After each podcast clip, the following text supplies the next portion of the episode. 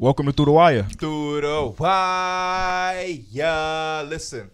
I want y'all boys to sit back and relax for a second while I take charge of the beginning of this, okay? Mm-hmm. Don't worry about the cards on the table. Oh, okay. Bet. We were on a game last night, a place that three out of the four of us be. No worries, D-Males. You're going to get there one day. And KB said something to me. I'm just a beacon of knowledge, enlightenment. He said, this blank, blank, owe me some blank money. I said, oh, I have no idea what you're talking about now. He said that nigga D-Mail. Oh, true.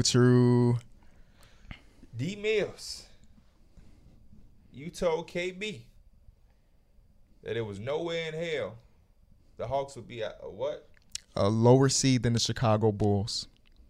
And that was a $100 bet. And in that video, I had the Atlanta Hawks as the 9th seed. And motherfuckers thought I was crazy. They just came from a conference. Are they currently the 9th seed? I think they're 10th. Yeah. So that just make me look. I think they're tied. I think it's a three-way tie for all of that. But people thought I was crazy. I wasn't praying for no downfall, obviously. Yeah. I just didn't think it was sustainable. That was another bet, though. KB versus Mike. Celtics and Bulls. Damn. I was winning that shit for a good portion of this season. He definitely was. Shout out to the C's, man. They turned up. Can't even be mad about it. Me and you. Knicks Bulls. Run it back 3 years in a row. Finally won one. Let's get it. And that was a last bet, which helps me because that means I don't owe you no money. Mm. D Mills thought the Blazers going to have a better record than the Knicks. Mm. I got all of our bets right here. Blazers or Knicks, better record. P versus D. KB versus P, repeat of the Bulls and Knicks. KB versus Mike, Celtics Bulls. Hawks, Bulls, KB, D-Mills. We had another bet, too, between me and you. Ooh. You said that the Pistons were going to be better than the Cavs. You did say that. Did we bet that, though, or did I say that? You did. Y'all shook hands because he was like, my hand's sweaty. KB, you shake for him. I'm like, I'm not shake his hand for your bet. But that was another loss. Then you would have. Exactly. That is very true because I got my standings right here that I came to the episode with. I rewatched that episode, the Eastern Conference one, and we all had the Cavs at like the 13th seed. We saw no world where Evan Mobley, Lauri Markkanen, and Jared Allen in the star lineup worked, and it did. Yeah. You know, when they were healthy, it worked, and we all were wrong about that. It's cool to go back and look at those prediction videos and you know, cherry pick the ones you get right and not talk about the ones you get wrong. I wanted to do that this episode, just kind of like reflect on some of the seasons. They won. It ain't over yet. Reflect back on the season and just like, shit, I thought I was going to go wrong. Mm-hmm. You know, and that was one of them. I was like, obviously, for the Lauri Markkanen situation, like he's had Evan Mobley and Jared Allen, which obviously helped that situation a lot more. But I thought the Cavs were crazy when they said they was going to roll out that unit. Yeah. I think that's part of basketball is making predictions. You're not always going to be right. Mm-hmm. And it's good to go back and see, like, what did I fuck up? Right. Because you're going to hit on some shit. And then you look like a genius. It was a couple of months ago. I was like, we were talking about Markelle Fultz. And I'm like, I don't know what the fuck he finna be doing when he come back. Bro, he could give you a fucking double-double in like 15, 20 minutes right now. I remember I defended Russell Westbrook at the beginning of the season saying that he would be a dude that came in and fit. He would find a way to fit in and he would find a way to gel with AD and LeBron because he went through so much in his career already. That shit went down. Yeah, you can't win them all. You can't win every bet. You can't win every prediction. I remember also on that podcast, there was a rookie that you were so high on. Not that you say he was going to rookie of the year, nothing, but we were talking about a team. You was like, this player going to be this. And then I think Pierre was like, his ass not even going to get no PT. You talking about, I can't even remember his name, but the little center. Luka Garza. Who was saying that? He was like, Luka Garza going to be one of my favorite rookies. And he was like, his ass might not even get PT. I remember I was talking about Josh Primo, and you told me, you was like, you're the only person up here who think Josh Primo is going to be a good rookie next season. Yeah, Josh Primo. He was like 16 years old when he got drafted. That's my boy. He hit a home run, Jesus Christ. He hit a game winner this season, though, so. That's something. Yeah. He definitely got more playing time later for second half. I'm glad. Yeah. It made me happy because I figured he wasn't gonna play. Which yeah, normally young rookies like that for Pop don't really play. Mm-hmm. But they made some time. They traded away Derek White. Yep.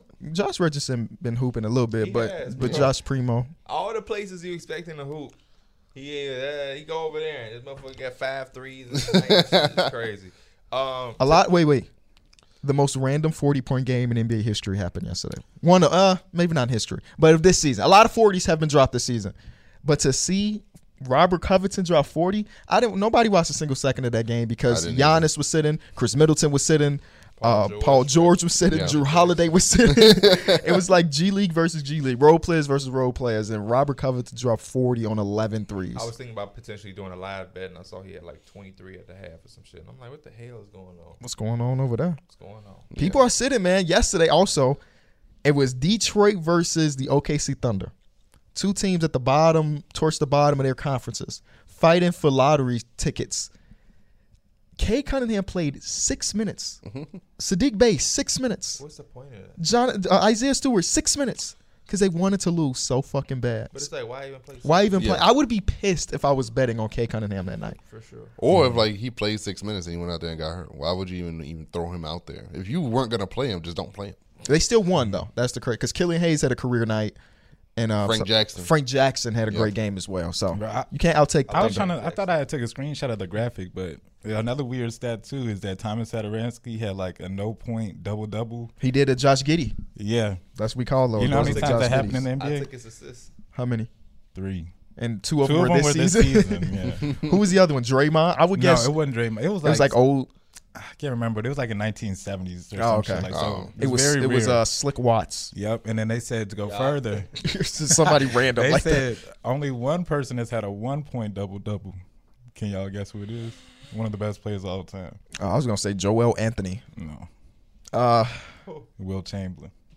No, he didn't. They said it was just after one game. They was like, yeah, something shit like definitely had to go in the locker room. He was like, yeah, I'm just not gonna score anymore. Yeah, for that one game. Will Chamberlain was just the only dude that could average 50 while also having a 1 point game in the season. It's like crazy, crazy stuff. Shout out to him, man. Rest in peace. So, I cooked up a nice little episode for us today. So you got your note cards ready? Y'all gonna be participating. You look like an old head. Who, me? Because you were in the party like, I need to get me some note cards. We like, I think Mike was like, use your phone. Yeah, he's like, I need some note cards. Hold, and you know what I'm saying? So, it's gonna be a debate episode. Let us. I would love to be involved in it, but because I had to write them and pick out the topics, I think it's a little bit unfair. You already know it's on there. Random. Yeah. I like when Mike debates, so it's just gonna be funny. Some of these are like regulars, MVP, Rookie of the Year, Defensive Player of the Year, Coach of the Year, and then some of these are random. So what's going to happen is I'm going to let y'all pick a category. The two people that's debating, me and whoever not, can judge it. And I'll explain what the back mean. When you pick up your card, you do not turn it around until I say go. Right? Okay. So because it's important for y'all to understand what you're going to discuss. Okay. So I'll let it start from the end. All right. Pick your opponent. I'll let you pick your opponent, and that'll pick our order. He got that one seed. Let's go, KB. Okay. I'm gonna do more pressure. No, he picked since you went.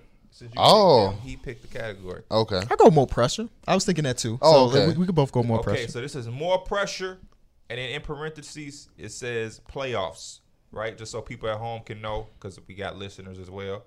I did not. I wrote two people. Don't flip it. I wrote two people. I don't know who y'all got. Okay. But I wrote two people. So for y'all to understand, whoever your guy is, you're making the argument that there's more pressure on him. Gotcha. Whoever your guy is, you're making the argument that there's more pressure on the guy you have. Just so there's no confusion. Wait, who? Since he picked, you go first. Or okay. No, since he picked, do you want to go first? Or he go first? He go first. So you're going to go first. Mike. I feel like I'm in a rap battle. 5, 4, 3, 2, 1. So tell the people who you have. I got Rudy Gobert. Okay. Ooh. And tell the people who you have. So because he has to know who you have. I got James Harden. Okay. Who has more pressure? So I got to argue that Rudy has more pressure than James Harden. Got you. Okay. Are we doing timers, I'm guessing? Yeah, Mike, I need you to start. I'll do it. You know his phone always dead. Since I'm going to be the consistent host. More pressure. You can start, though. Okay. I'm arguing that Rudy Gobert has more pressure to perform in the playoffs because he has been a consistent playoff person. The Utah Jazz has been a playoff team as long as Rudy Gobert has been one of the better centers in the entire NBA. And what we can say is he hasn't played to the standard that you want a defensive player of the year to play. Seems like every single season they get into a matchup where he can't play, but he will because they paying him a lot of money, but he get plays off the floor, and not in the literal sense, but like he hasn't had the impact defensively that you want your two-time, three-time defensive player of the year to have. And right now, the Utah Jazz are kind of skidding. A team that was one of the best teams in the league for multiple seasons. And now I think a lot of people look at them and say first-round exit. And I think a lot of that has to do with the little bad taste that we have in our mouth from last year. You're up on the Clippers, Paul George, and Kawhi Leonard. Oh, I'm sorry, Kawhi Leonard goes down with a hamstring injury, and now you got nothing. You lose a series where Terrence Mann, who was your assignment, drops 40. We talking about a player that has won defensive player of the year damn near unanimously for the last three seasons, and he got outplayed by Terrence Mann? Come on, man. There's a ton of pressure on Rudy Gobert to show that, hey, I am still the best defensive center in the league regardless of what the consensus is.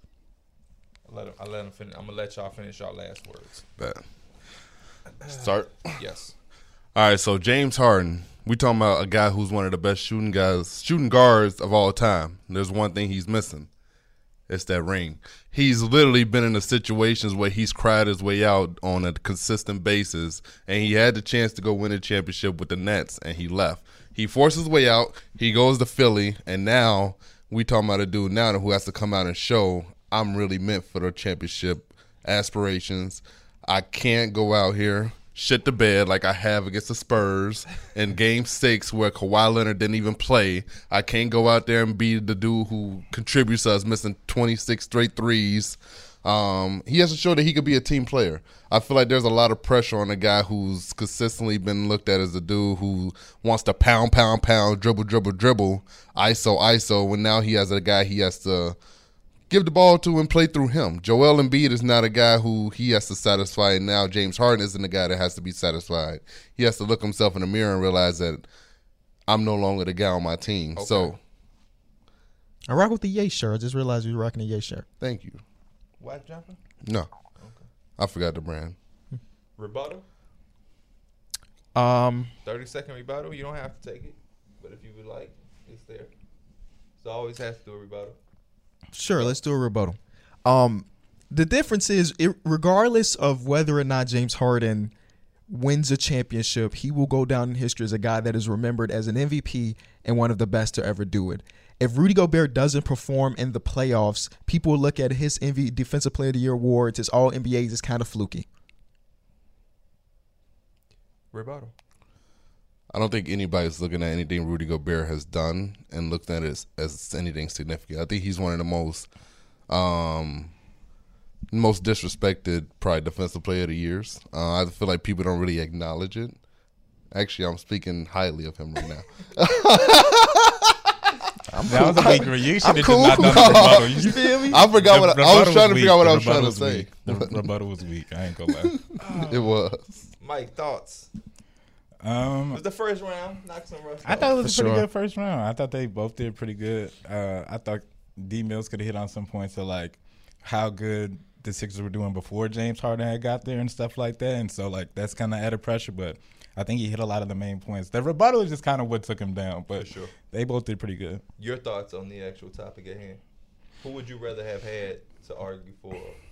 James Harden. I think James Harden is the easier argument. He's the obvious more pressure dude. Like he literally just forced his way out of the Nets because it looked a little gloom, just a little gloom too. And then it's like, yeah, and then it's like Kyrie wasn't gonna play. He didn't know that Kyrie was gonna eventually be able to start playing and stuff like that. But like, there's so many times he didn't jump ship, and it's just like you're such a great player, but you need to get to that higher echelon. He's had a lot of chances too, and so like this is another great chance. He's playing with a top. What fucking 2-3 player in the league right now, and it's just like, what else do you need? You know what I'm saying? It's kind of set up for him. So your overall pick is KB. Yeah, I would get that pick to KB just because of your rebuttal. Yeah, it's a little scary. It went. Yeah. What if Steph Curry went by Dale Jr.? Do you think he'd be a favorite in the NBA if his name was Dale Jr.? I don't think so either. We would have to give him a nickname. He'd have to be something else. DC. DJC? DJ. Or DC? Yeah, DJ. Because Dale? Junior? Mm-mm. Who's your favorite player, son? I must say Dale. I'm fucking with Dale. You know, Dale, weird. Dale wasn't so DJ awesome. Like a two, like you started, that was your name in 2K? In 2K? You know, my career is like DJ. It's either that was your name, DJ. You went against DJ. Yeah. No. DJ. No, you was a few years ago, I think. Yeah, you was like a DJ or some shit that didn't make it. They so lame. Ain't nothing worse than frequency vibrations. Frequency vibrations. Was the best storyline. Your friend died. You got a girl. Sure. Shout out to Vic. Rest in peace, man. Thick as hell. But wasn't Spike Lee? No, Spike Lee. Yes, but who was his wingman? It was a girl that everybody hates in the 2K community because she was so annoying. Was it Aquafina? Was Aquafina doing that voice? I forget, but I know it was like the Asian girl. Mm-hmm. Yeah, I forget. Yeah. That was a good storyline, though. Yeah. Good storyline. And then they forget about it after you make it to the league. Now you just hoop. Sure. Now you just hoop. Forget everything. So since you won that, mm-hmm. I'm going to have you pick the topic for them. Got you. So you get the bye week. It's one that I want to debate, and I'm hoping that I get the player that I want to debate. So I want to hear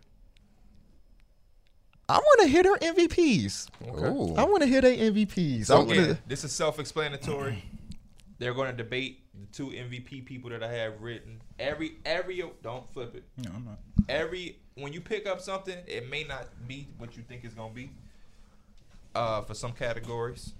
But again, I don't know who y'all have. I just wrote two people blank. That motherfucker going to say Tomas Satoransky.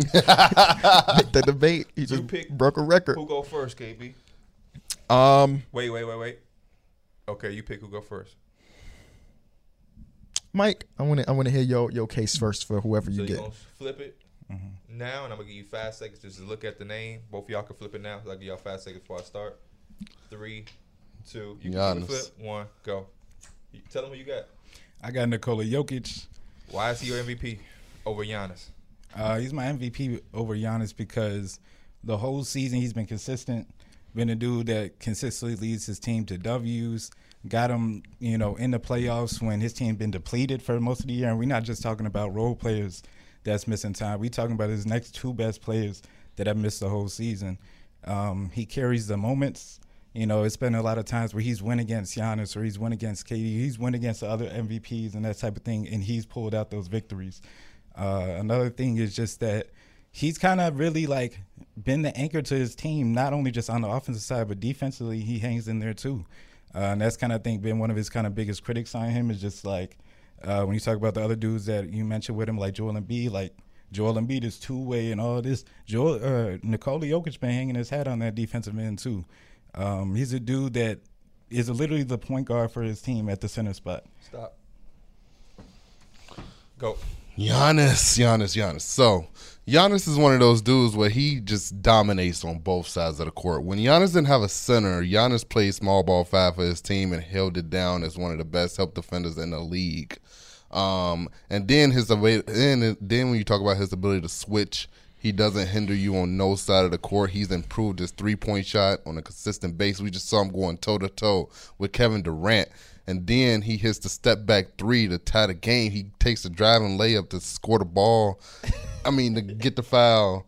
I think Giannis is hands down probably the MVP over Jokic just because of his impact on both ends. He's able to dominate on a consistent basis on both ends of the floor. And I think Jokic doesn't have that defensive ability that Giannis can bring to the table. When you talk about pure force, there's no one on the court who can stop Giannis from doing what Giannis wants to do. And it's just the ability to get better on a day-in, day-out basis. I think he just has, like, that similar mentality to, like, Kobe. Okay. Like, rebuttal? Yeah, I'm going to take it. Go. Hey, you saying all the right things, man. I ain't going to lie. Giannis is the best player in the world right now, but Jokic is the MVP. And the same teams that Giannis beat, Jokic beat without those two best players. And, you know, there's been a lot of times during the season where the Bucks didn't have all their players and they looked like they weren't going to be it. You know, they're at their best when they got their three-headed monster. Jokic does all that by himself. Oh, shit. Rebuttal? Yes or no? Yeah. Go. Yeah, you saying all that, but Giannis, even when his guys ain't showing up, Giannis still shows up and puts his team on. Giannis still puts his team on his back, even when Khris Middleton and Jrue ain't on shit. When he needs to go out and drop 50 for his team to get a dub, he will go out and do it. Go round, fellas. Go round. Mike, your rebuttal was that was the best thing you could have said. Yes. You see, one thing that you miss when these debates is your enthusiasm. Derek came out immediately with enthusiasm because even if you don't believe shit he's saying, enthusiasm get him a little extra point. You know what I'm saying? But your rebuttal was really, really good. The same teams that Giannis is beating, Nikola Jokic has beat without having two max spots is a really good rebuttal. And we did see the Bucks not be the same when yeah they went through a little losing streak actually when they were missing Jrue for a little bit or missing Khris Middleton for a little bit. So that's a really good rebuttal. I think y'all both gave good cases. If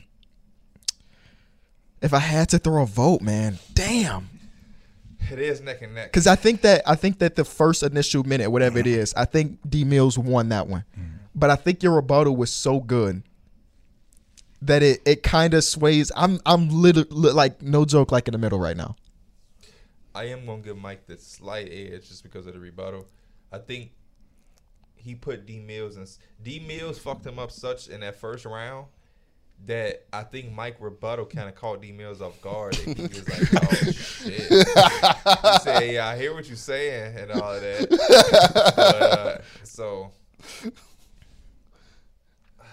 I'm gonna give it. I mean, it could very well be a tie, but obviously we don't want to take the easy way out. Unless you want to, we could give them a tie and they could just go again with a harder topic because the MVP was a little surface level. Yeah, let's do that. Okay, I'll give my vote to D Mills. You gave your vote to Mike. This is y'all tiebreaker. I'm gonna pick the topic now. Okay, so okay. Make it a little bit more nitty gritty. Random thought. That's what I wanted to do. I wanted to pick random thought so bad. Random thought. This is y'all look foreshadow. This is two random players who y'all gonna say who y'all would rather have. Okay. These are guys that are not on y'all mind right now.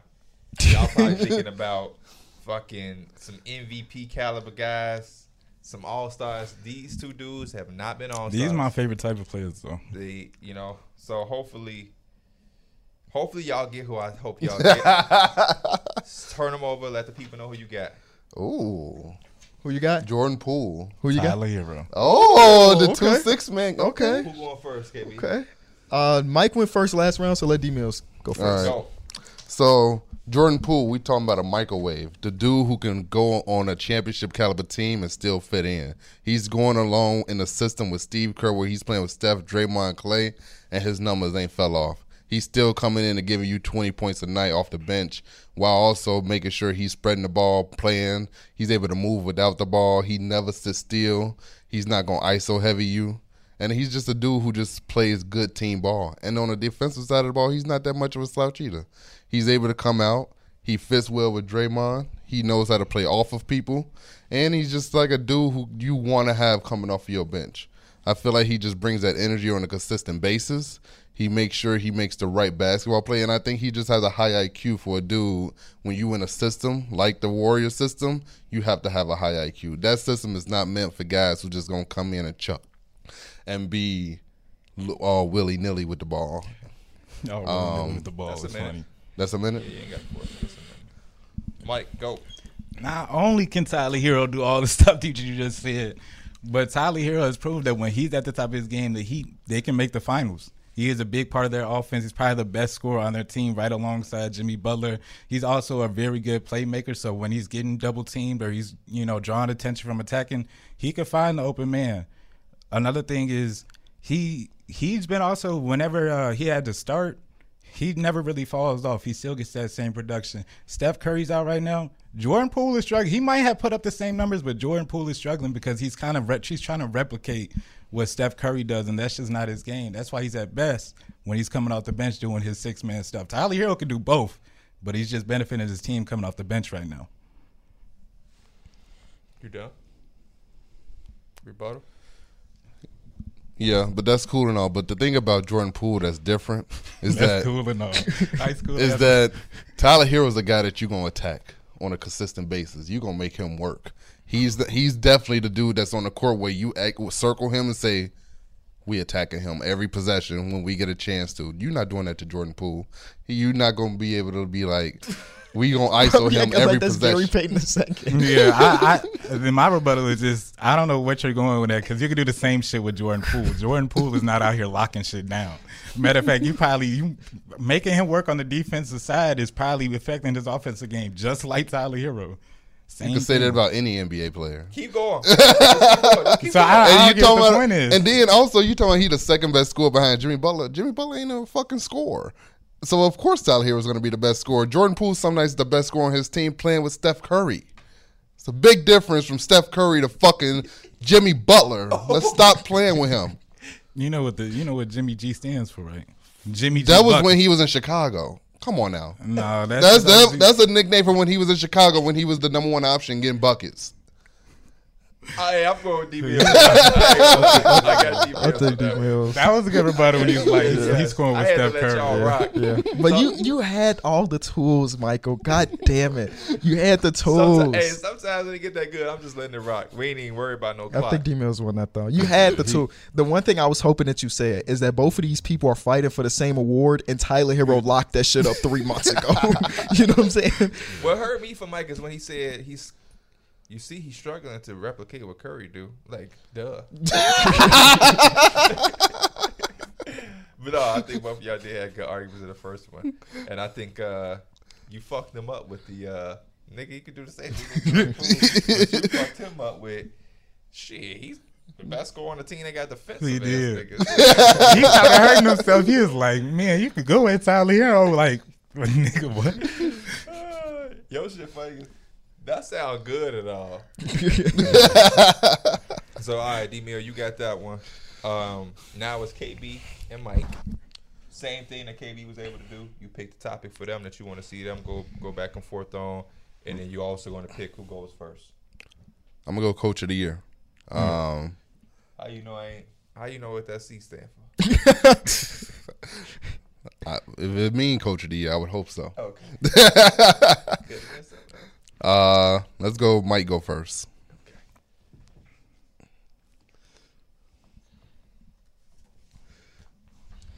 You got flip him. This is gonna be a good one. Coach of the Year. Y'all got? Who you have? You don't got. Oh, why did you Taylor Jenkins? My fault. First? Mike, go. The reason Ime Udoka is Coach of the Year is because his team has been so successful, especially over these last few months. After they had a super rocky start, they had a lot of injuries and just a lot of stuff happening with COVID that kind of held them back, but they were able to get back onto rhythm once they kind of got healthy. A lot of that is just also, I feel like he's kind of like, he's got them really bought in defensively, and that's what really sparks them. I think a lot of it started also with Marcus Smart. He got Marcus Smart into the right mold.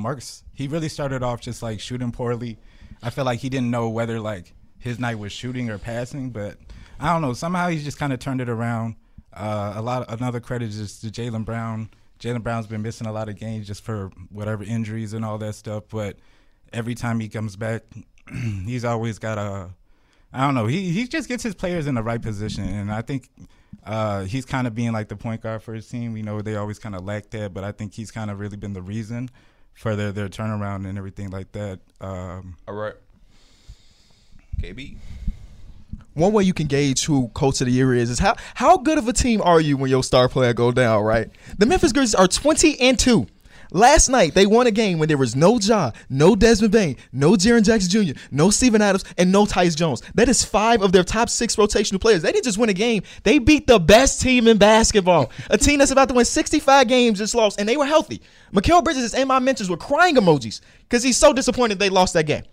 Coach of the Year is that. How much can you improve a total team's win? If you go back and look at our videos when we were ranking teams or thinking about the standings, all of us knew that the Memphis Grizzlies were a playoff team. They were a playoff team last year. Mm-hmm. I think the most we had them as it was like the 6th seed. We were all wrong. This team has clinched the number 2 seed over a Steph Curry, Draymond Green, comeback Klay Thompson team. They've clinched the second best record in the hardest conference. That is wild, and Ja Morant has missed 22 games. He has a way to get the best out of his players. Sati Aldama? He had 15 last night. My rebuttal is that, yeah, he's winning games with those players, but he going to need to win games when his star player is there. And that, I've seen them. I ain't got no fucking rebuttal, bro. I did ass ain't got no rebuttal. Coming into this shit, I dead ass was like, it's either fucking Monty Williams or Taylor Jenkins that's been a fucking rookie of the year. I dead ass don't got no rebuttal for this. So that was a good ass rebuttal. I didn't put Monty because he's the easy case. Yeah. Them two is like right there. Taylor Jenkins, that shit where he got his players winning without Ja is just, you can't beat that. But you were supposed to hang your hat on the turnaround. Yeah, they started off 23 and 24. No team in history is turned around like this. Easy turnaround. That's some crazy. Yeah, there were some arguments you could have made, but it's hard. Taylor Jenkins was like the easier pick for sure. Easier cases, but no, Ime definitely. Shout out to Ime though. He got to win the games when his star player there. Yeah. That was a wild ass thing. He's been in games without he got to win them when Ja there. Them boys lost to the Lakers when they had Ja playing. Yeah. You know what happened? Ja missed a free throw. He did miss a free throw. But I don't want to talk about missed free throws because we missed a lot yesterday. Get me one more assist for my prize picks today. So KB won? Yeah. So it's back to you and Mike. Okay. KB, same thing. Category you want them to play with? I think the hardest category on the board is Defensive Player of the Year. Defensive Player of the Year? I don't want it, so shit, y'all had to have fun with that one. Oh, shit. There you go. Fans at home, if it ain't one of your players you think is going to win the Defensive Player of the Year, fucking relax. Okay. What about this guy? What about Draymond? Who's going first? Oh. I got Jaren Jackson Jr. D-Mills is going first. Okay. Jaren versus Giannis Antetokounmpo. I'm sorry, Mills. It was a tough one. What the fuck? But it's an argument for Jaren Jackson. Yeah, you got it. It is. Go ahead. Jaren Jackson Jr. is anchoring one of the best defensive teams in the league. He's literally one of the reasons why the Memphis Grizzlies are the number 2 seed. He's literally helped them be able to exceed expectations this season just because he's taken that big step defensively to be able to anchor a defense while playing with Steven Adams. They're literally one of the best defensive front courts in the game. And when you talk about that, you have to mention his name. It's not just Steven Adams. It's Jaren Jackson. When you talk about a dude that's averaging almost 2.5 blocks a game, he was able to guard the perimeter with his quick and agile feet. He's basically your starting center, but he's playing the 4 spot just because, you know, he can knock that bitch down. And it's just, that's really all I got to say about Jaren Jackson. There's nothing really, I don't know how extra to go into it. Yeah, because he battling against a dude that already won Defensive Player of the Year. You're talking about the dude that literally they starting center went down, and he's playing starting center for his team. He did for most of the year, and he's the one that held it down, right? He's the one that guards the best players on the team most of the time. He's a dude that can actually step up and contest Kevin Durant's shot. It's not many people in the world that can do that, and then also he's one of the best help defenders in the game. Yes, you have Jrue Holiday. Yes, you have Khris Middleton, who are good defenders. But once it all this is the most skilled league ever. Guards get to the paint, and when they do, you need that dude that's going to be there, and Giannis is always there. This dude has had the best blocks in history. He's not even a decade into his career. He's had game-winning blocks in the finals. He's had blocked MVPs before. He just blocked Joel Embiid not too long ago for a game-winning shot. This dude does literally everything on the floor, and Jaren Jackson Jr. is not the reason why they top 2 in the season. He's a big part of that, but he is not the whole reason. Giannis is the majority of the reason for why the fuck the Bucks are why they are who they are. Good stuff, man. Go right into your rebuttal. Yep. So you saying all that shit, but look, the Bucks aren't even top 10 defensively. So how can he be that much of a defensive impact if they're not even top 10 in defensive rating when Jaren Jackson's team is top 10? I mean, there's a huge difference there. If you're doing all that shit defensively, you should be top 10, and you got your rebuttal about him being a starting center from me. Hey, I handed you that one. I mean, that he's also got somebody down low where they're with him. He got Steven Adams, who ain't no damn slouch defensively. You know, that's the dude that he held Jokic to like 0 points in the fourth quarter one time. So Steven Adams can hang his hat on that defense side. You know who Giannis plays with down low? Bobby Portis. Bobby Portis might get a block every once in a while, but Bobby Portis ain't scaring nobody down low. But also, he has two of the best perimeter defenders in the game. When you're talking about Jrue Holiday and Khris Middleton, they take a lot of pressure off of him. Jaren Jackson ain't got that privilege. He's got some decent defenders out. But he ain't got Khris Middleton and Jrue Holiday. Jrue Holiday does his thing, but this is, like I said, it's the most skilled league. People are going to get to the paint. Who the fuck don't get to the paint just the whole damn game? Yeah, but when you got a defensive liability like have you ever seen somebody, even Jrue Holiday's one of the best defenders in the league. And but who's the best? He still gets cooked sometimes. Yes, but Ja Morant is a defensive liability. And Jaren Jackson makes up for a lot of those mistakes on a night in, night out basis. He's got a lot. Desmond Bane do too. He's got a lot of other help on there. Ja Morant's probably the only defensive dude that you probably go in there. Yeah, but none of those dudes are Jrue Holiday and Khris Middleton helping prevent these driving lanes. I don't know, man. You talking? All right, we cut it. Bro, that was good. That was a good one. That was good. Mike, you got a weakness. What? Rebuttals. Yeah, rebuttals be fucking your ass up. It's like that quick boom, boom, boom. But I think the first round, initial round, you won. You talked about the game-winning stops on Joel Embiid, which I thought was big. And he might be winning defense play. I don't know. I thought that you won round one, but rebuttals, I think D Mills took. They're not a top 10 defense. Yep. Accurate stats. Yep. Did you even mention the fact that he leads the league in blocks? He said close to two and a half blocks. Okay. He did say that. And block totals. A large stretch over Robert Williams. When you was talking about perimeter defender, though, he was trying to say, you got some help too. Dylan Brooks missed a lot of games. Dylan Brooks did miss a lot of games. Brought that up. I'm going to give that one to D Mills. I don't know what KB go. I'm going to get a slight edge to D Mills just because, for me, I think the rebuttals are the most important part of a debate. Yeah. Anybody can make this statement, but it's how you react to your opponent making a point. Mm-hmm. And he sold me with the top 10, the defense, and the Jrue Holiday, which is some shit that ain't even cross my mind. Jrue Holiday is a guy that people, you're the best defender. So, yeah, nigga, you got Jrue Holiday. Because, now I was thinking about that. I was like, man, I'm going to prove that because I know they not no top D. I was going to say, man, one man can't defend everywhere, but they got Jrue Holiday. Yeah, I'm going D Mills as well. Man, you got washed with Giannis. Jaren Jackson Jr. got a hell of a case. He definitely do. He do. We down to it was between. It was like when I was thinking about all the people, it was like Giannis, Jaren Jackson, Mikal Bridges. Mm-hmm. Bam was obviously up there. I thought one of us was gonna have Bam. Yeah, I thought Bam would have been a good one to argue. The Heat last few moments ain't been the best. So I was like, let me not. I feel like that's easy ammunition for somebody. That was another thing you could said about Tyler Herro. He missed 3 games, and they was getting their ass smoked. When they had needed him for show. For the throw hands. You pick again for D Mills. I mean, for Mike and KD. I think it's me and Derek. No, I just won. So it's you and me. Oh, that's how it's going. Okay. All right. So rookie. Or do you want to go against KB? You could pick. Since you won, I've been letting Brennan. I'll go against KB. Okay. Then I'm not choosing rookie. Can I pick him? Oh, he picked the top end? Okay. Make a case. Make a case. It was either that or more dangerous if I was going to be going. You don't want rookie of the year? I want rookie of the year. I ain't going to lie to you. This is not a player, okay? These two are scenarios for two teams. Okay.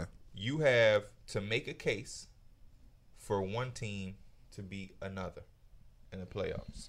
Okay. Both of y'all, it's equal. I like this. It's an equal situation. Okay. So when y'all flip it, read exactly what it say so everybody at home can know what it is. All right. For the Nets 8th seed to beat the Heat #1 seed. Yeah. Make a case for them. So you're making a case for. For the Nets to beat the Heat. For the Clippers to beat the Suns. Both 1-8 matchups as far as standings go. Obviously, the play-in can pick things up. You have to make a case for the lower seed to win. Upset, Mike. You pick who go first. You know what? I'm gonna get KB the benefit of that. I'm gonna have D Mills go first. Okay. All right, man. The Nets are probably one of the most unexpected. I'm gonna let y'all rock out too. The Nets are probably one of the most unexpected AFCs we've ever seen. Injuries have played a big part. Kevin Durant missed a few games, and Kevin Durant is a big reason why I will pick the Nets to beat the Miami Heat in a 7-game series. When you look at him, he's one of the best scorers of all time. He impacts the game on both sides of the court. His ability to go out and get you a game, and we're not even talking about Kyrie Irving, one of the best scoring PGs we've ever seen. He's probably the most skilled player in the league. And when you put that up against a Miami Heat team who's going through adversity right now, they chemistry all fucked up. They arguing with Eric Spo on the bench. You can't go into the playoffs with that type of momentum. And when you got the two-headed monster, Kevin Durant and Kyrie Irving, coming into building, you will look nervous. You will look scared. I think you look at them and you be like, fuck, what we going to do? Even though you got Jimmy, PJ Tucker, Bam Adebayo, them dudes still ain't fucking with those dudes when it come to we need to win right now. We've seen Kevin Durant going up against defensive player to get Giannis, giving him 50 and a triple-double in the conference finals. That's just not some shit you want to deal with in the first round of the playoffs. Semifinals. Well, one thing we know about the NBA playoffs is, of course, star power. It's a driven league, but you need great coaching.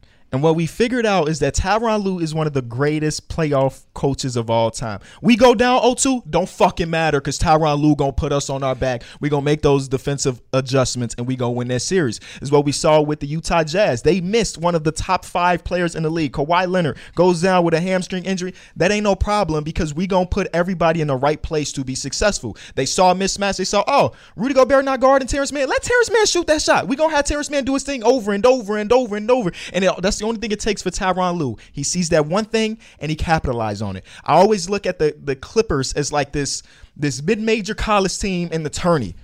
They just need to get a little bit hot.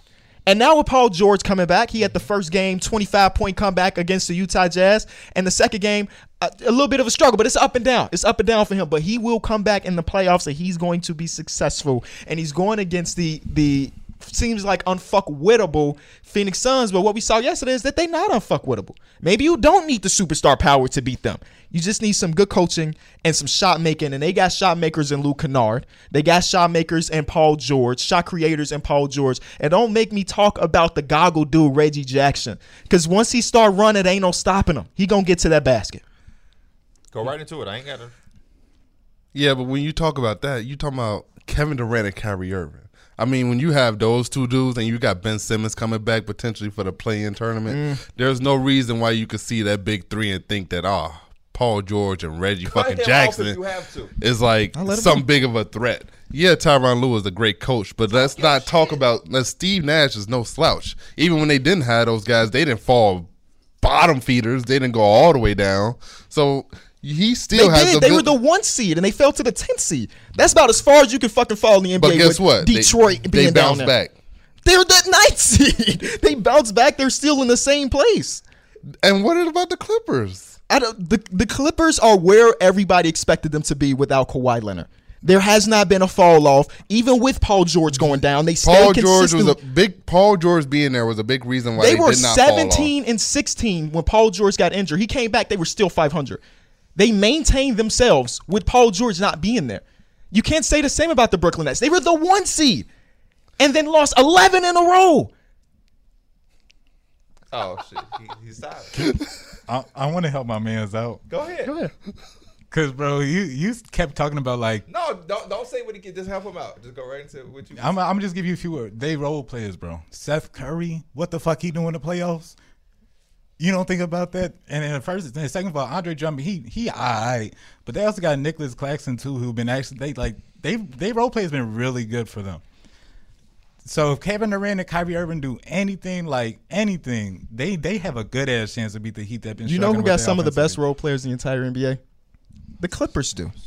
Like I said, they were 17-16. Paul George, their star player, goes down, and they stayed a 500 team. That is insane to me. Mm-hmm. Just the other day, Isaiah Hartenstein came off the bench and went at Rudy Gobert 4 straight possessions. The defensive player and won that game. Zubac has been one of the more underrated defensive centers in the entire NBA. And they said that Norman Powell will probably come back for the playoffs. And they're familiar with this Phoenix Suns team because they just played them and won 6. Almost should have won 7 games, but Paul George, make your free throws, baby.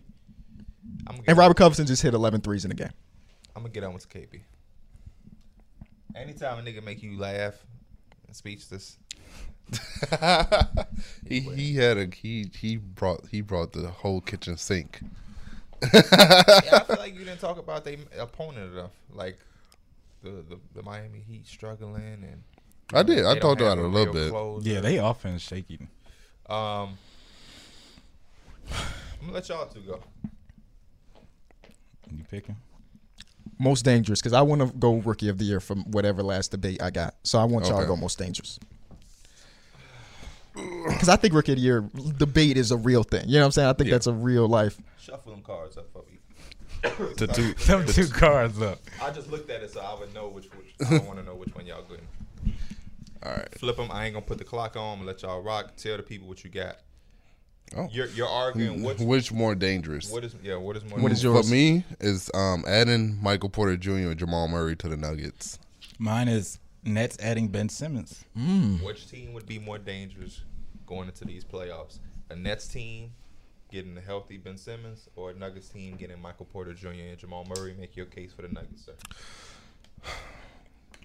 Nikola Jokic has kept a team full of role players afloat for the entire season. He's put them on his back, and when you add Jamal Murray and Michael Porter Jr. to that team, they just need to do a little bit, and they're contenders. That's the type of impact that Nikola Jokic has. Ben Simmons, the last thing we saw him do was not take a dunk when Trae Young was underneath the basket. And you don't have to worry about Jamal Murray and Michael Porter Jr. not taking shots and bringing nothing offensively, because we know what those dudes can bring offensively to the table. Jamal Murray's a dude who can come out and get you 40 if you really need him to, while also allowing Jokic to get his 40. That's a dynamic duo that you don't want to face in the playoffs. When you look at the Nets, Ben Simmons is not a guy that's going to come in and change the game right away. They're doing fine just without him. They could probably be a championship team without Ben Simmons. This Nuggets team without Jamal Murray and Michael Porter Jr. is a 60 that's probably going to be a first-round exit. The Nets still are looked at to be a team that's in the finals. That's the difference between those two teams. I love it, bro, because you just said a great point for me, brother. Nets are looked at to be in the finals without Ben Simmons.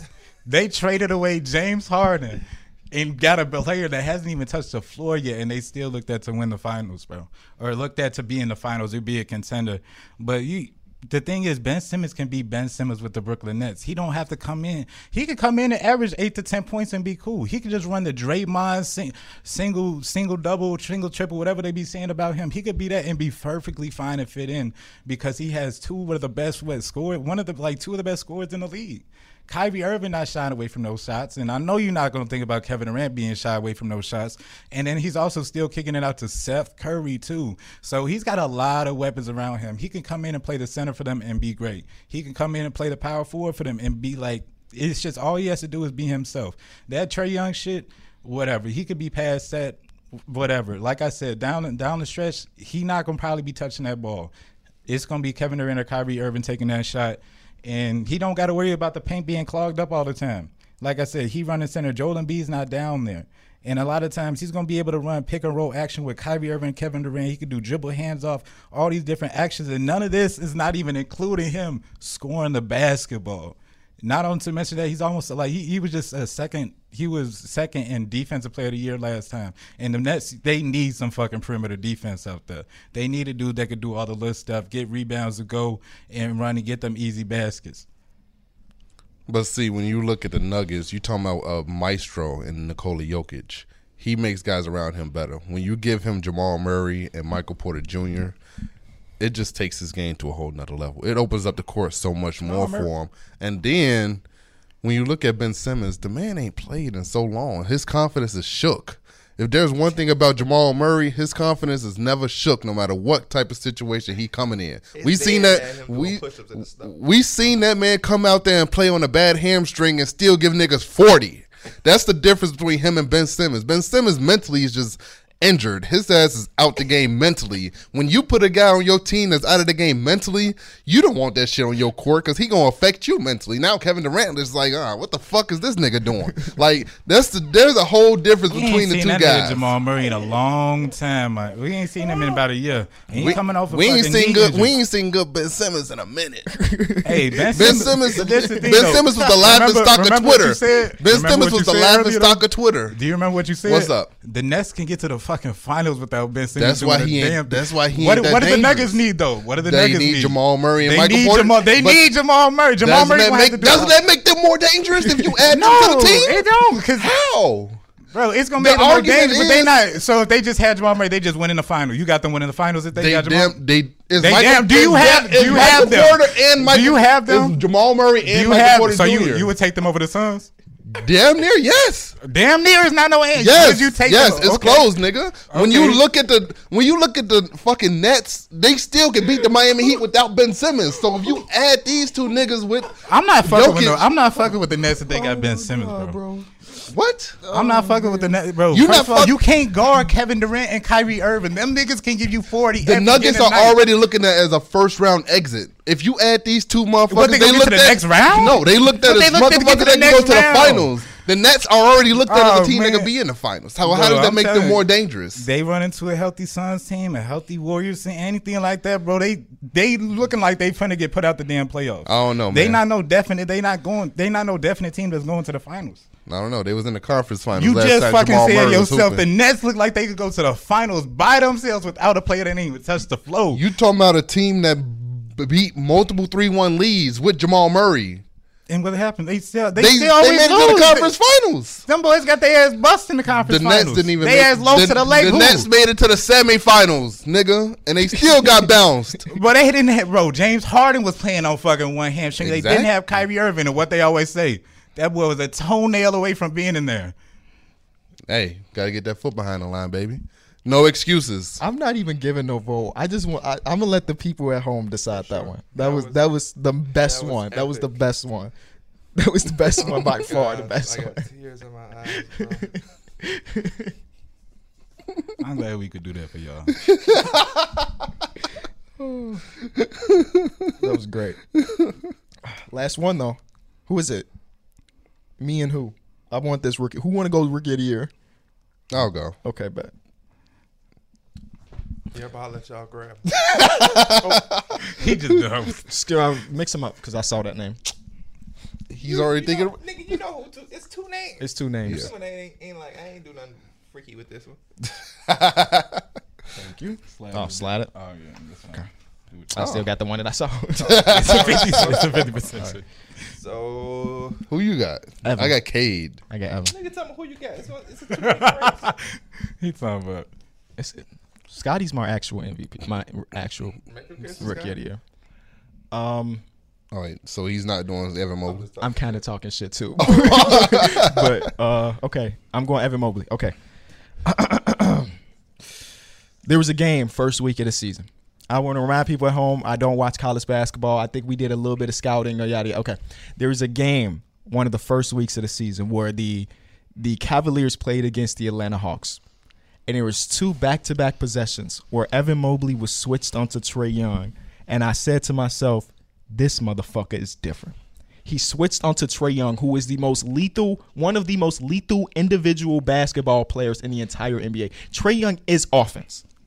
And he got the two stops. I know it's just two stops in the grand scheme of the game, but we talking about, I just did a Derek. Fuck. We talking about a guy who's like 19 years old, and he came into a situation where he was guarding a two-time NBA All-Star, one of the quickest in the game right now, and held his own. And one of them, he even got a steal.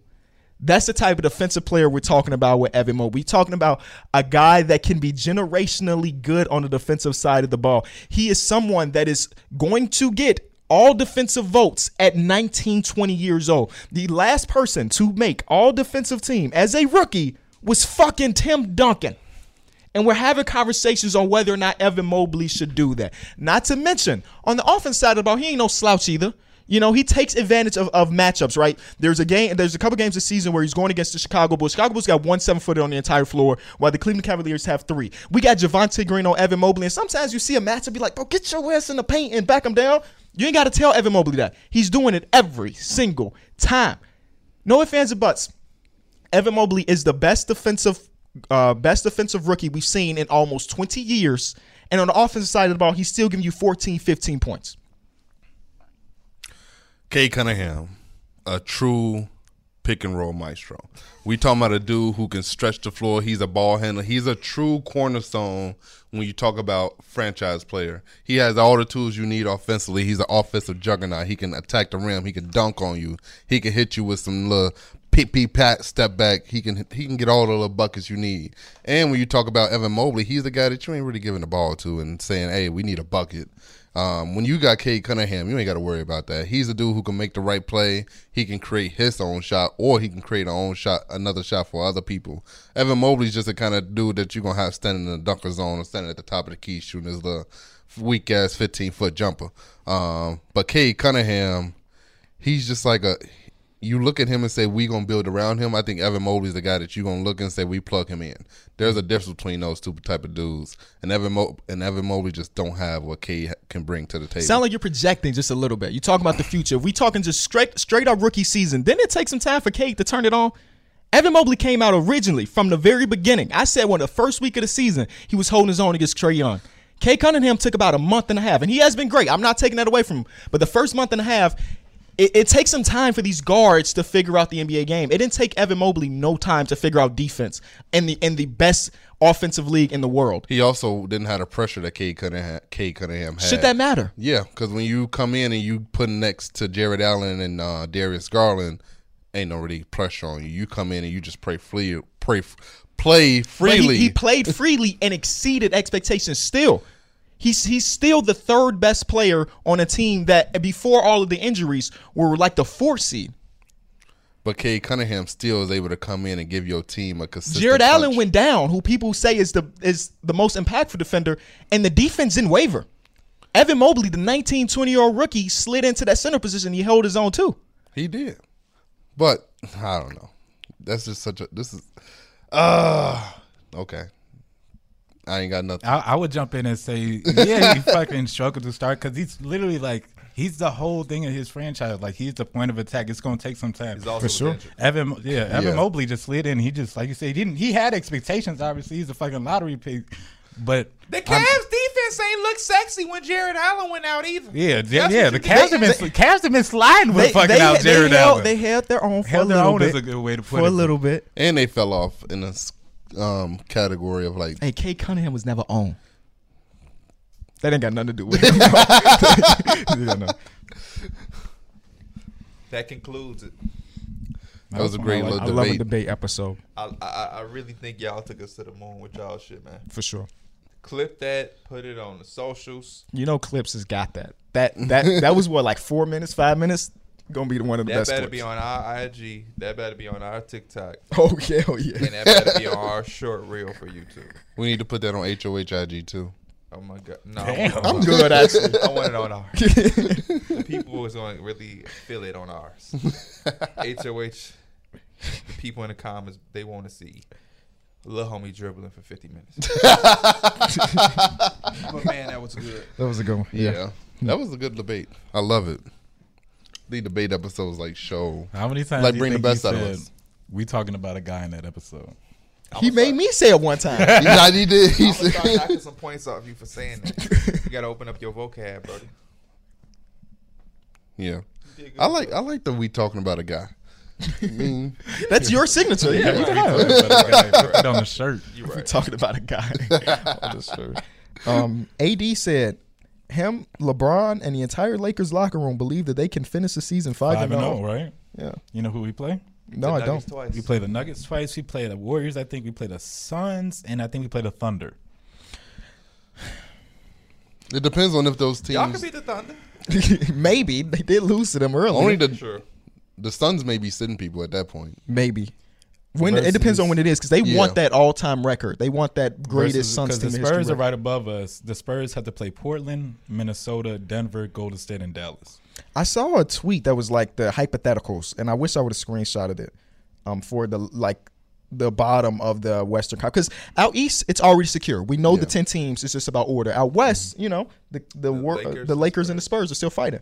And I think it was from HP Basketball that tweeted all the scenarios. That's why you always got a screenshot. I should have. I dead ass should have screenshot. Yeah, I was watching that Pels Lakers game last night, and I was just like, "Damn, that's crazy." We at a time where now the 9th and the 11th seed are playing for shit. Yeah. Like, they literally coming out and playing for shit. It's exciting. I really can't wait for the play-in game. I really can't. Yeah, the play-in tournament is very exciting. I really can't. Remember when Ja was, like, spazzing here? Like against the Warriors. Yeah. And then LeBron saw 3 rims and he threw it at the middle one. Bro, honestly, I thought that shit was going to happen last night because you see he went to the rim and somebody hit him. And he's like, he got up slow as hell, but he kept Herb Jones. Yeah, and he kept rubbing his eyes like, bro, if he hit another one of them threes, bro, he doing that shit on purpose now. Here's a tweet. It's from HP Basketball, one of the better Twitter accounts to follow. The Spurs and the Lakers both have 5 games left. If the Spurs finish 5-0, they take the 10th seed. If they finish 4-1, they take the 10th seed. If they finish 3-5, and the Lakers 3-2 go 4-1 or worse, the Spurs take the 10th seed. Basically, what you need is to go 4-1. It's for you to go 5-0, and the Spurs to go 3-2, or for the Spurs to go 2-3, and you go 4-1.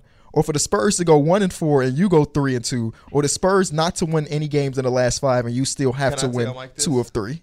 I looked at the Spurs schedule last night. They're not going 1-4. No. No. Portland, they could definitely beat Portland. Minnesota. They beat them last night. Do they play them again? That was last night's game, I'm pretty sure, right? Yeah. Was it last night? So they blew them out. Destroyed them. Yeah, and I was surprised. It was like, Dejounte Murray not playing. I'm like, I know this should be a layup game, but you never really know. Yeah. But well, then they got Minnesota. I actually got it right here. They play them again tomorrow. And so they do play Portland again? Yeah. Okay. So 5 games left of the season.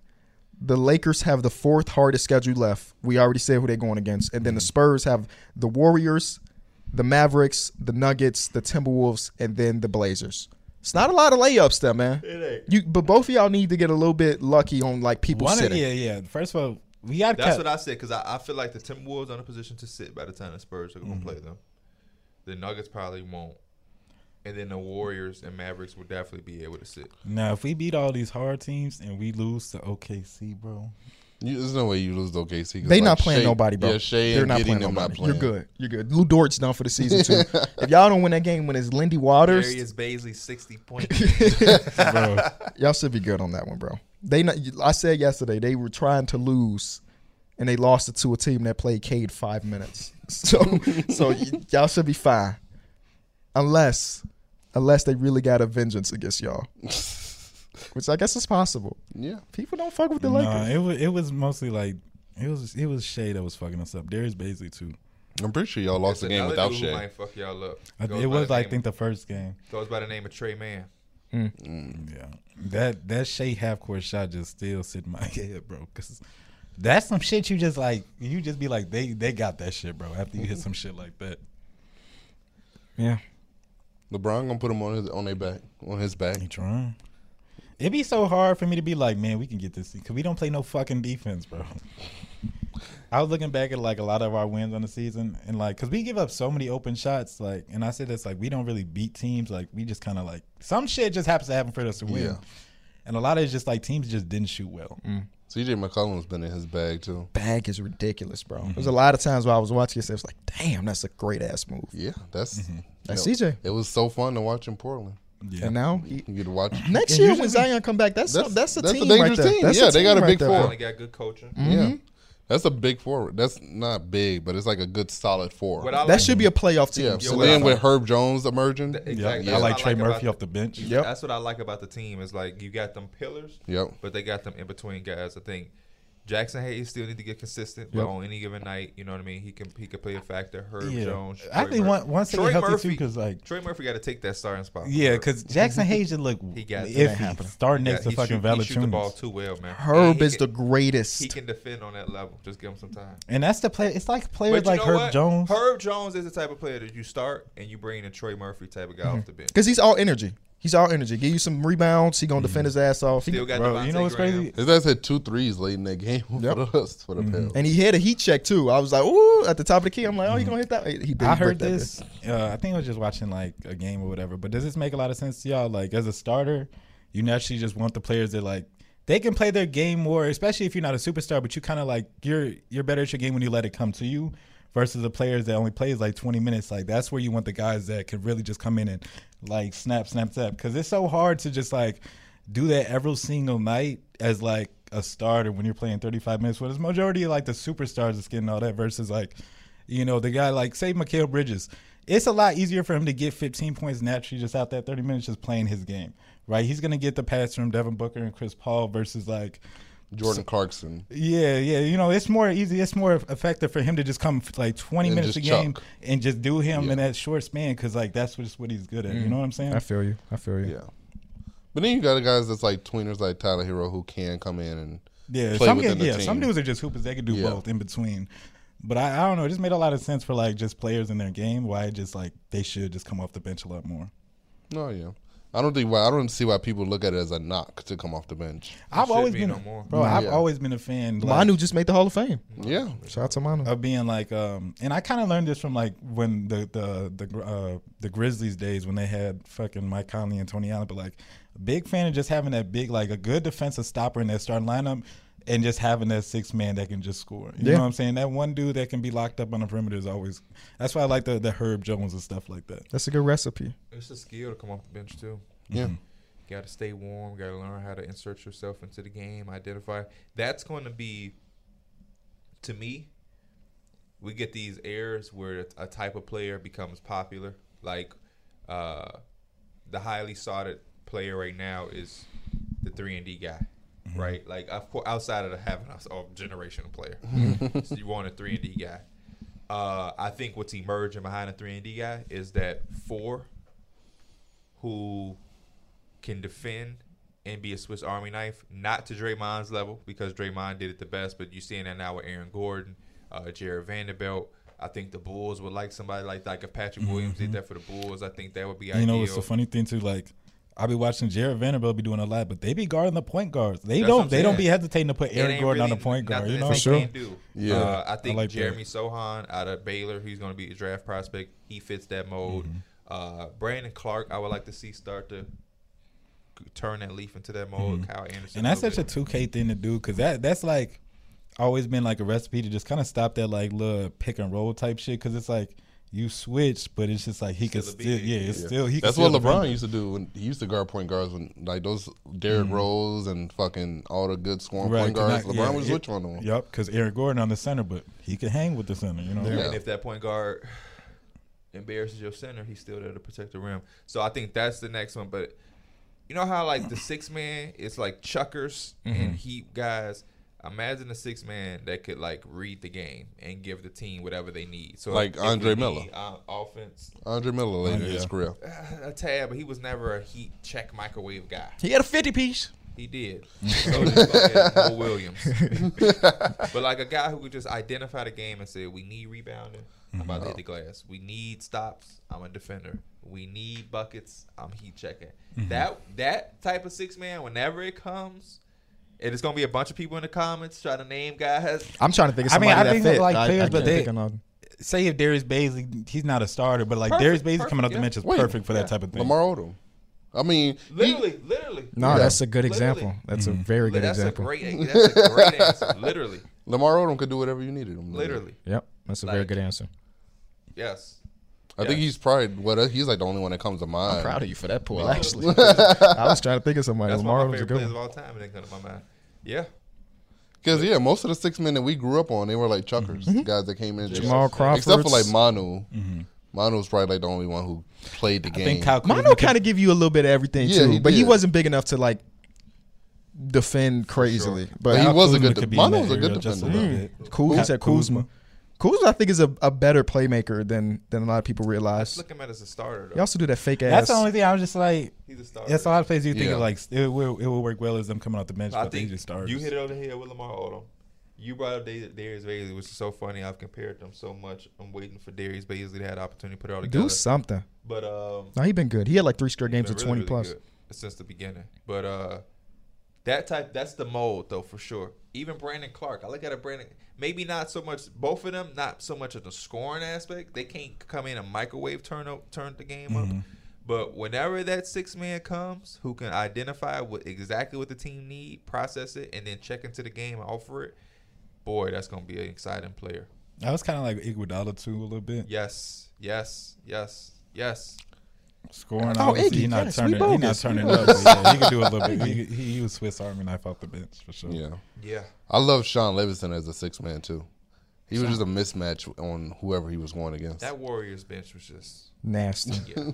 Because a lot of those guys, when you think about them singularly, off your bench, it's like, but with the Warriors, fucking shit up. Like, Mo Spates was a Barbosa was a six-man of the year guy when he played for the Suns. He was just so fucking old with the Warriors. It was crazy. Trying to think of more guys.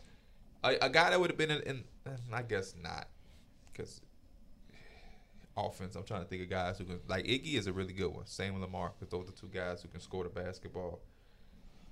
I'm trying to think of more up and coming guys that may fit that mold.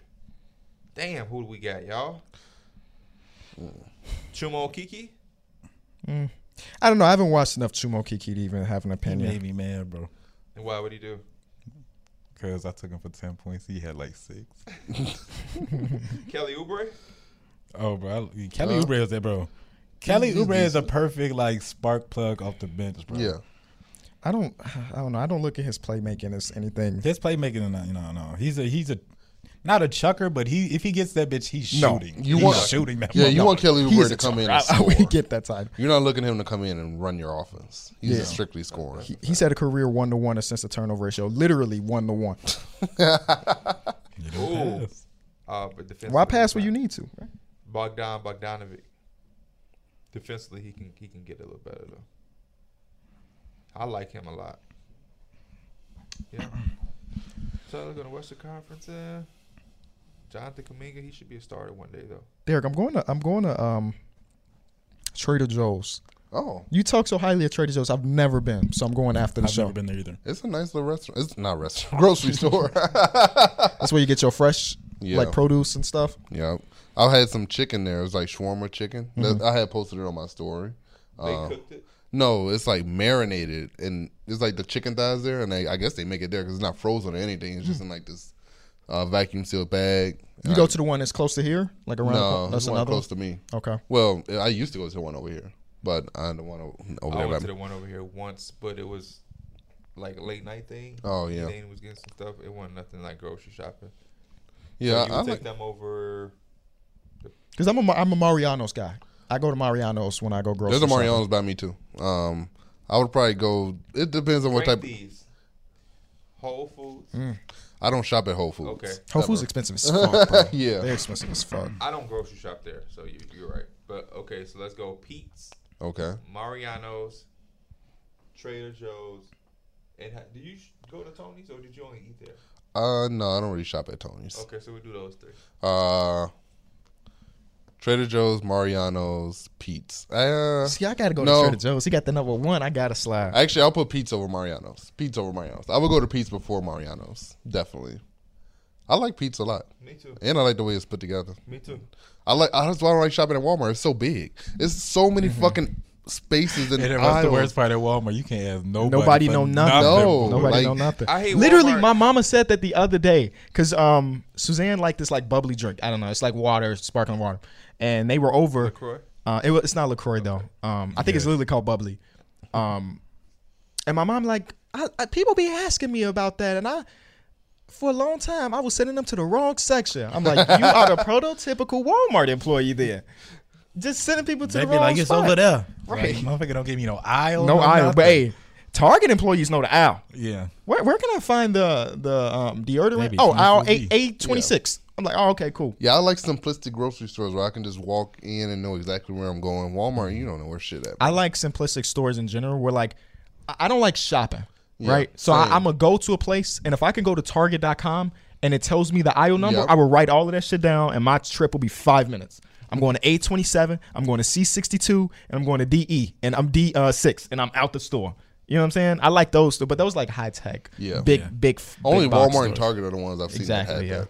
Bro, I always like Jewel is my store, but the thing that be hitting me is like I'll be going to different ones and it's like the layout is different. It's a lot different, and I'll be like, bro, where the fuck is my shit at? Yeah. That's why he going to different Targets. Mm-hmm. Yeah, Target is definitely one of those. It's a Target and Oak Park. Yeah, I was talking about this when we went to the putt. Bro, what's wrong with it? The Target is so fucking ass. Oh yeah, it's like this. Okay, so our Target is like this. That target is like this. It's like, imagine walking into a Walmart and that bitch little than a motherfucker. Like an airport version of fucking Walmart. You'd be like, damn. What the fuck? That's how I feel in that Target. Like, nigga, I never seen that shit. I trip over the, you know how they had the waters? I trip over the cases of water and I'm in the electronics. Bro, I swear the next time I go, I'm a film it for y'all. Because it's literally mind-blowing how close the shit is. Like, it's literally girl clothing and then iPad chargers. And me and Dana, we love Target. Like, the first time we ever hung out, we just sat in Target. So we love going to Target when we need shit, when we don't need shit. It's just a vibe. Mm-hmm. Bro, that Target be having us pissed. Target is so much better than, like, Walmart. I hate Walmart. It's dirty. Yeah. Mm-hmm. It's unorganized. You see baby clothes next to watermelon.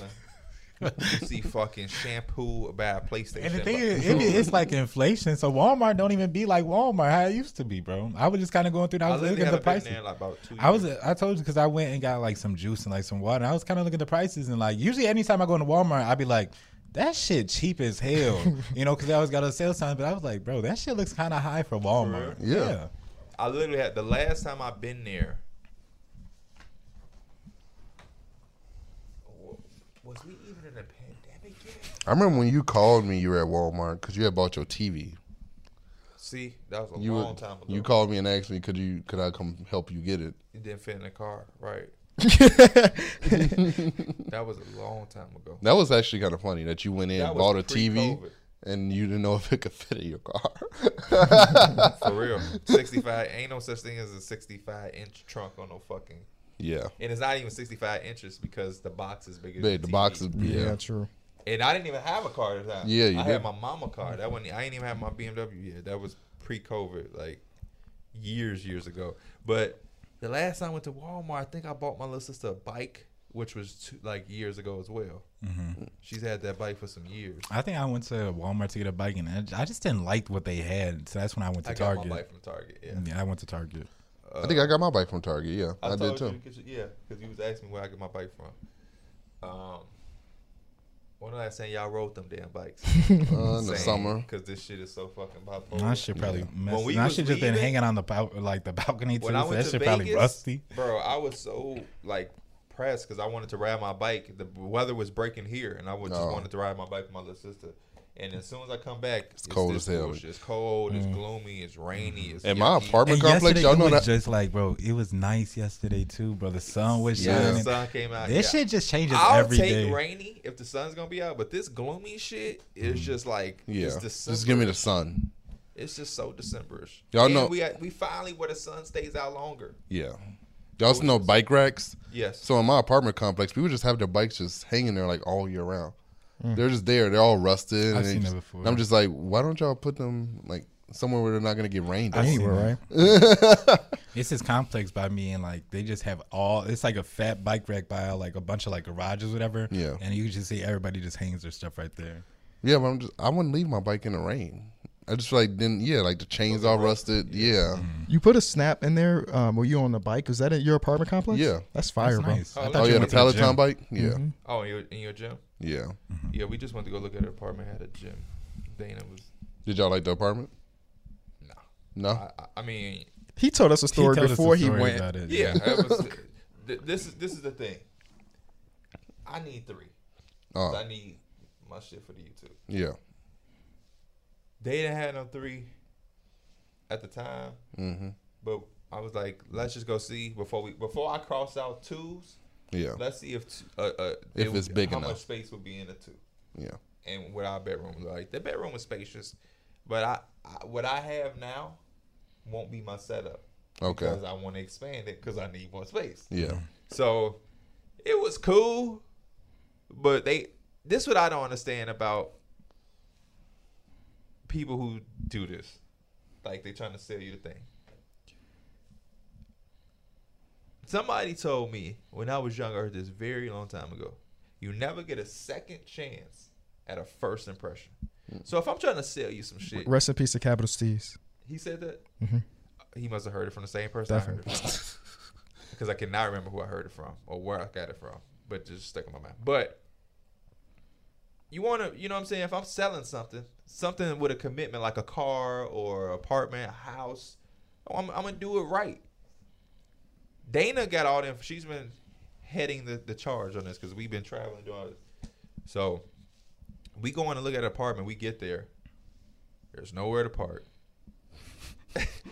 this that should have me off the bat. I've lived in complexes, you know, in apartments. For a lot of my life. Don't usually be saying like future resident parking right here. Yeah. There was like 3 of those parks and there's like 17 handicap parks. I've never seen so many handicap parks. Literally. Like we all grew up in the same complex. That motherfucker got more in that little row than we have in an entire complex. Literally handicap park, and it's all empty because it's like it ain't that many. There's gotta be a lot of old people there. Come on, bro. So that was frustrating. Dana just goes in real quick.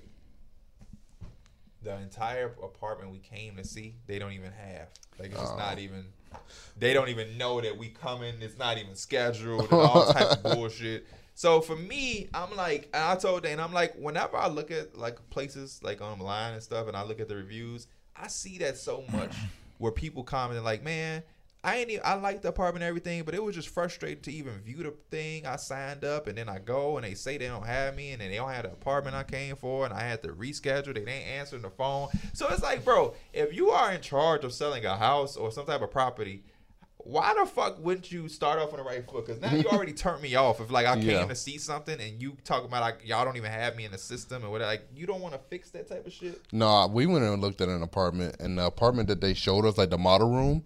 Then she showed us what the actual apartment would look like, and it looked nothing like the fucking model room. For real? And we were like, "Why did you show us the model room? What was the whole this? The model room looks amazing. This room looks old as hell and like crazy. I'm just like, why did?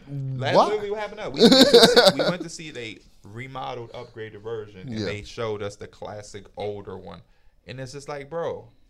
I really didn't like this right here. If Dana showed me this on a picture or a website, I'm gonna tell her I'm not going to look at that. I don't know what that's like. We can't. You got me here, and that's what me and Dana talked about. Like, bro, do you think that they do that to get you there? Yes. And think that they can sell you the bullshit apartment? Because it's like it ain't happening with me. Yeah. Bro, I don't mean to cut you off, but you ain't cutting me off. I just remember because look, let's shit on niggas. Let's open up an apartment complex where we do right by the people. I'm not even gonna say the name of like our complex, but like I moved out of there like a couple years ago, or whatever. But I remember I seen like on Facebook, they had a post where they basically like they had the place and they had all the reviews for like our complex, and they was all like they had like first of all I had like 5 stars. And then you're just like a bunch of bullshit ass reviews or whatever. But I just tell them what we grew up at. Yeah. And then I'm just looking at, like, the reviews now. First of all, that place has 2.5 stars.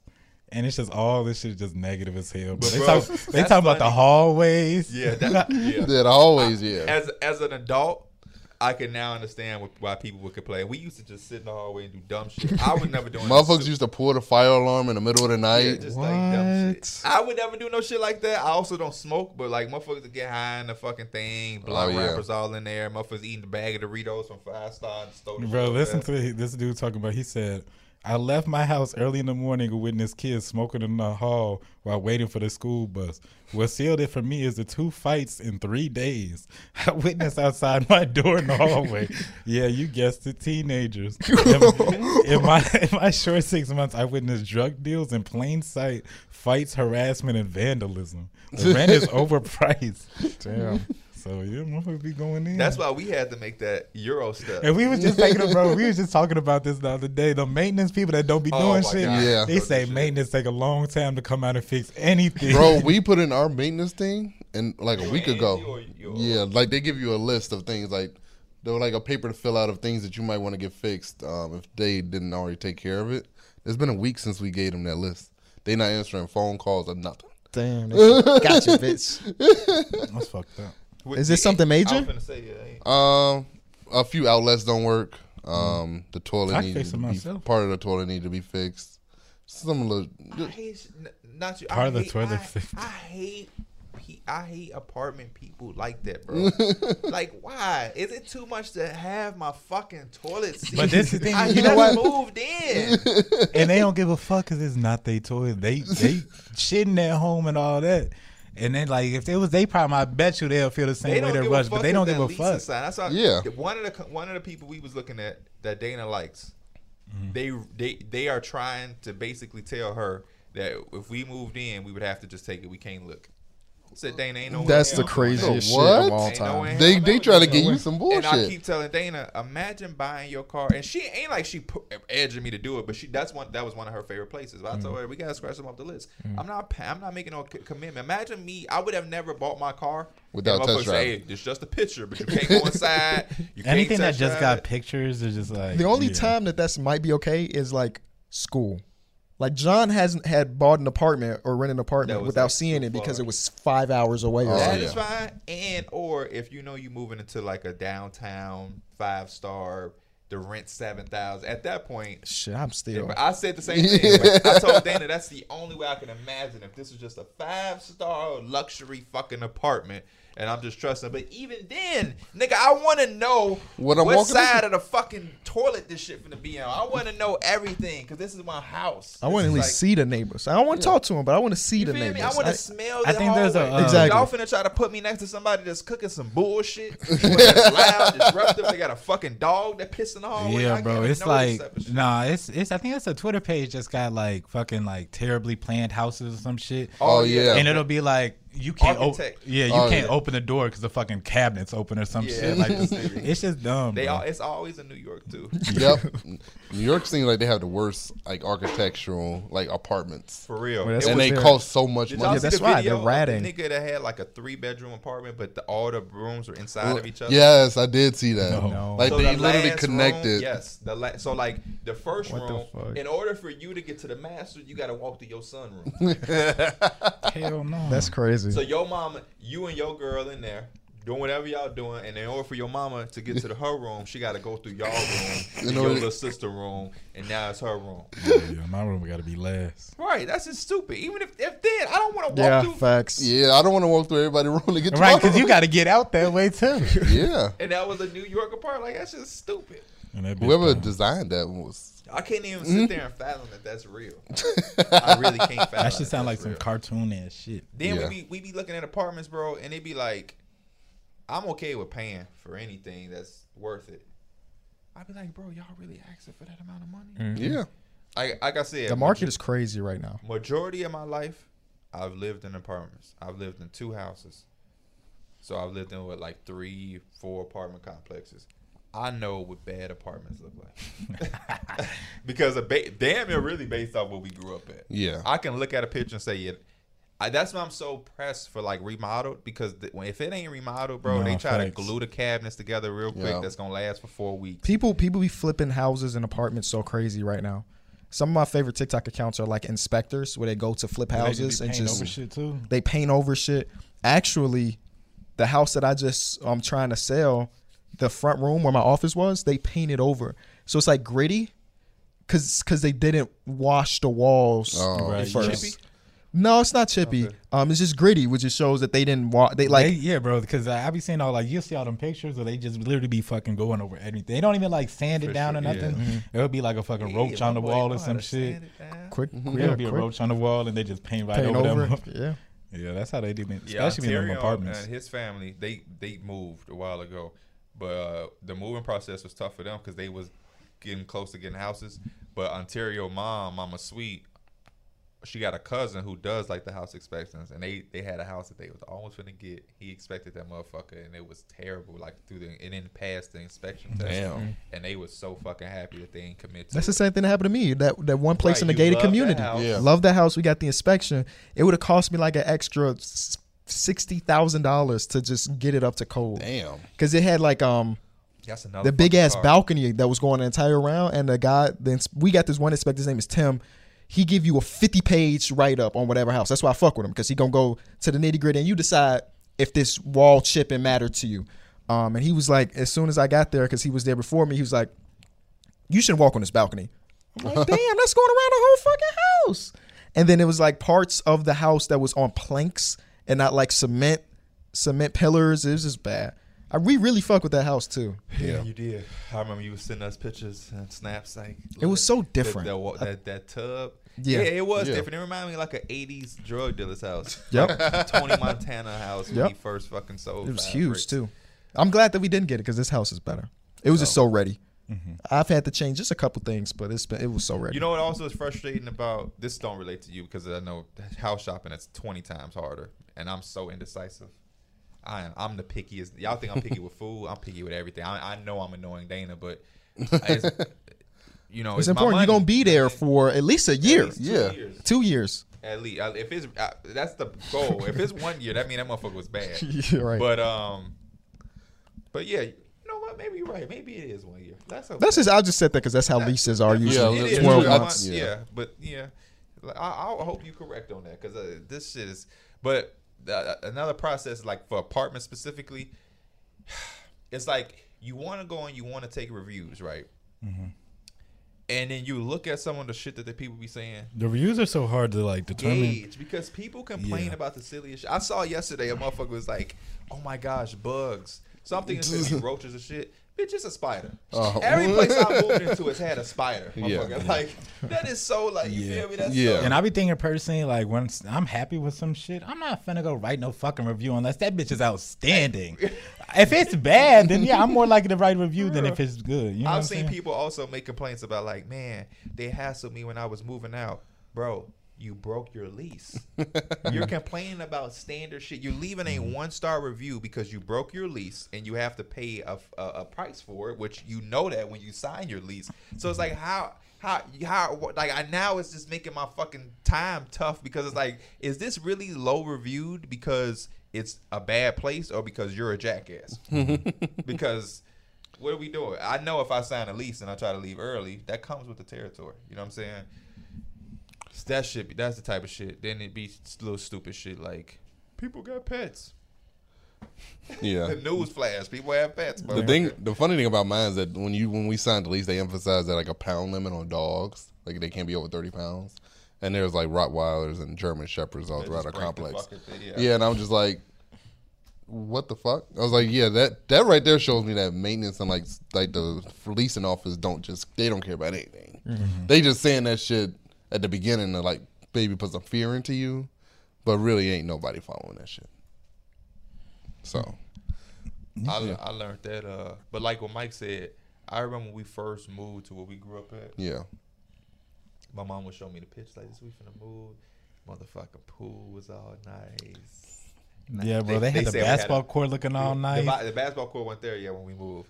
Where they had a volleyball. Yeah, it wasn't a basketball court over there. I don't think it was there either, but like I'm talking about the ones I seen recently, like because the basketball court is always fucked up. Like they had that bitch looking like it was brand new. We got over there. The pool always out of commission.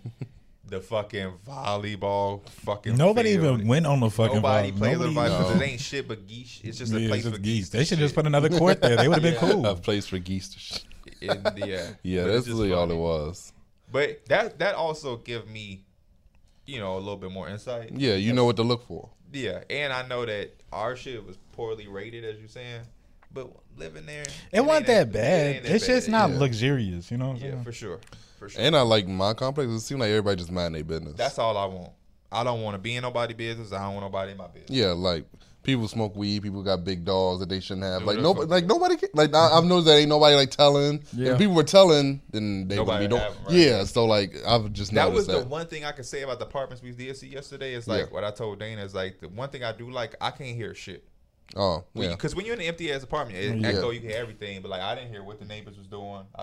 So it's like I like that. That's good. Yeah, that's one thing about my townhouse is like I feel like the walls are lived in like. If my sister's banging on the fucking wall here, they'd be like, I don't never heard the fucking neighbors ever before. See, in our townhouse, it ain't like that. I could hear it. Man, I'll be making videos and somebody will fucking walk above me. I could fucking hear it. I had to readjust my mic settings and shit. My neighbor's got a dog. It's a little, all I hear, it's one of them little bitch ass dogs. I hate little. I like little dog. I like bro. Terrence been killing me. Do you see that? Dogs. You seen the dog? That's how I imagine my neighbor's dog to look. I haven't seen it yet, but I bet it looked like that dog's Terrence had. The one where it ain't gonna do shit. It would get fucked up by any dog. It's small as hell, but anytime it see a dog, it pump its fucking chest out. Did like you hear him on the mic? He is like, bro, that dog.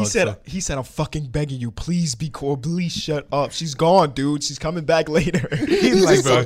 He said, he's like, man, I fucking hate this dog. It's so irritating. He said, wow, she be just barking at anything. Watch this. He said some shit and it just started barking. He's like, fuck are you barking at? And it just starts barking louder. We move the dog and we move it. Vibration collars help a lot with that. We gonna get an English bulldog. I want an old man dog. An old man dog? He just wanna chill. I want an American bulldog. They're kind of like pits, but they're a little different. Yeah, I want a pudgy face. Those dogs have a lot of respiratory issues, though. Because they like bred, like inbred and shit. Like the way their face is designed, it literally sets them up to have like respiratory issues as they get older. That's a nice fact. I think I'm done with dogs and stuff. That's funny because like I've heard like some people. You got a kid, so. I got kids. You know how like people have that's why we have to get a dog. I already want a dog. Their nose be scrunched up. It's just like the way their face is structured. You can have like just like allergies or just like problems in your nose just because like how it's structured. So that's why I got allergies. My nose big. They told Mike to save some air for the rest of us. Love knows air. What the matter of fact, I think we should end the show. We appreciate y'all watching. What were you gonna say there? Nothing important. We appreciate y'all watching or listening to this episode of Through the Wire. Shout out to P for giving us a great debate episode. Good matchups all around. And we'll see y'all on Tuesday. Peace.